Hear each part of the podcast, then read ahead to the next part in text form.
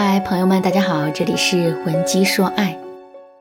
前几天我收到了小雪的连环夺命 call，当时我正在语音辅导学员，退出通话界面一看啊，聊天对话框中竟然有十几个未接通的语音通话消息。于是我赶紧把语音电话回拨了过去，然后问小雪到底发生了什么事。小雪是这么跟我说的：“老师，我男朋友就跟个倔驴似的。”我跟他说什么他都不听，简直要把我给气死了。要是在平时的时候，我也就不跟他计较了。可是现在疫情这么严重，他还是把我说的话当耳旁风。你说这可怎么办啊？我让小雪别着急，先把事情的经过详细讲给我听。小雪认真思考了一下，然后对我说：“老师，具体的情况是这样的，我跟男朋友已经交往了两年时间了，他这个人哪儿都好。”就是平时比较粗心，人又很倔，不听劝。我没少因为这件事情跟他吵架。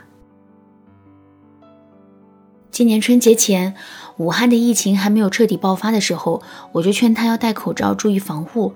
可他根本就不当回事。后来一直等到疫情彻底爆发，他这才知道怕了，然后乖乖的戴上口罩。疫情期间，我俩都宅在各自的家里。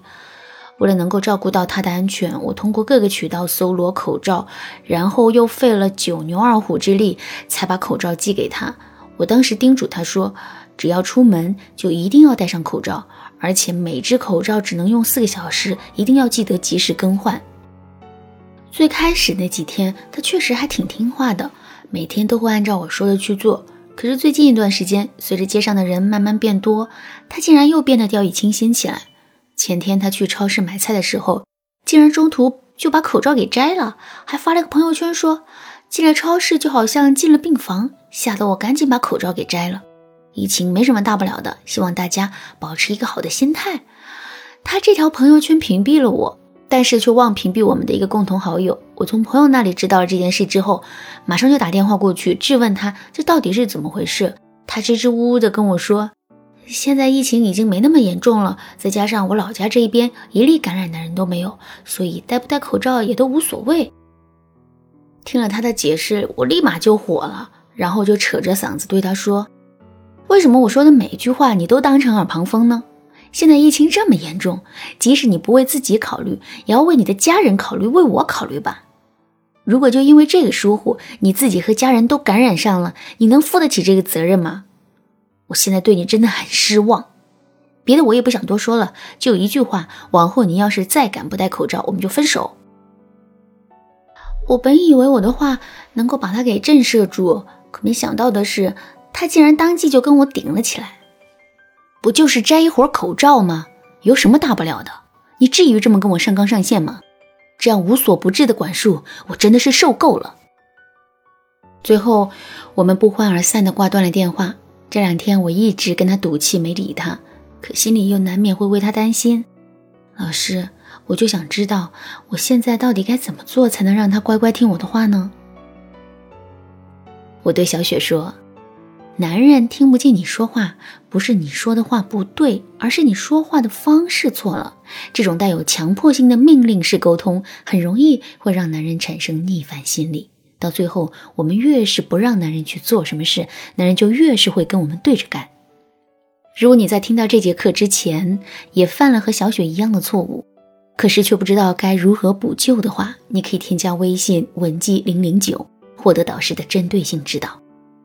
下面呢，我们来说一说正确的应对方法是什么。首先，我们来想一想，为什么男人这么不爱戴口罩呢？其实主要有下面三个原因。第一个原因，男人觉得戴口罩是一件很麻烦的事情，而男人又是最怕麻烦的，所以他们才会不戴口罩。怎么才能让男人不怕戴口罩的麻烦呢？很简单，我们只需要给他制造一个更大的麻烦就可以了。虽然我们没有办法说服男人戴口罩，但是我们可以想办法去说服男人的家人，让他们去提醒和监督男人戴口罩。当然，这个过程并不会太简单。可能我们在网上也看到了很多子女要求爸妈戴口罩，可爸妈完全不当回事儿的情况。但是呢，我们爸妈那一辈的人毕竟有他们独有的特点，我们完全可以利用这些特点，让他们接受戴口罩这件事。首先，我们爸妈那一辈的人都是从纸媒时代过来的，他们会更加相信权威和官方媒体的报道，所以我们就可以投其所好，在网上搜罗一些有关疫情的新闻和视频。比如，一个男子不戴口罩去菜市场买菜，十五秒钟被感染；安徽一场同学会，六个年轻人全部被感染，等等。我们每天都把这些新闻定时给叔叔和阿姨发一波。然后再在后面配上我们的解读，大肆渲染一番。这一番操作下来，老人心里的紧迫感肯定会更强的。另外呢，我们父母那辈的人呢，一般都是比较节约的，最不喜欢浪费东西，所以我们也可以抓住这个特点，对他们说：“叔叔阿姨，这疫情不知道什么时候才能过去，所以我通过朋友搜罗了很多口罩，现在都是在家囤着呢。之后我会定期给您发一些。”对了，我之前给您发的口罩一定要及时用啊！现在口罩还挺贵的呢，要是用不完那就浪费了。最后我再教给大家一个土办法，不过办法虽然土，但是效果却是很明显的。这个方法是我们可以利用爸妈那一辈人的语言系统，帮他们更快的接受戴口罩这件事。比如说，我们可以跟叔叔阿姨说，口罩的“罩”字是十三画，福字也是十三画。罩字谐音招字，有招来福气的寓意。戴上口罩就是戴上福气。家中老人口罩戴，福报绵绵传三代。如果我们想追求更好的效果的话，也可以把这些文字制作成极具年代感的图片，然后再把它们发给叔叔和阿姨看。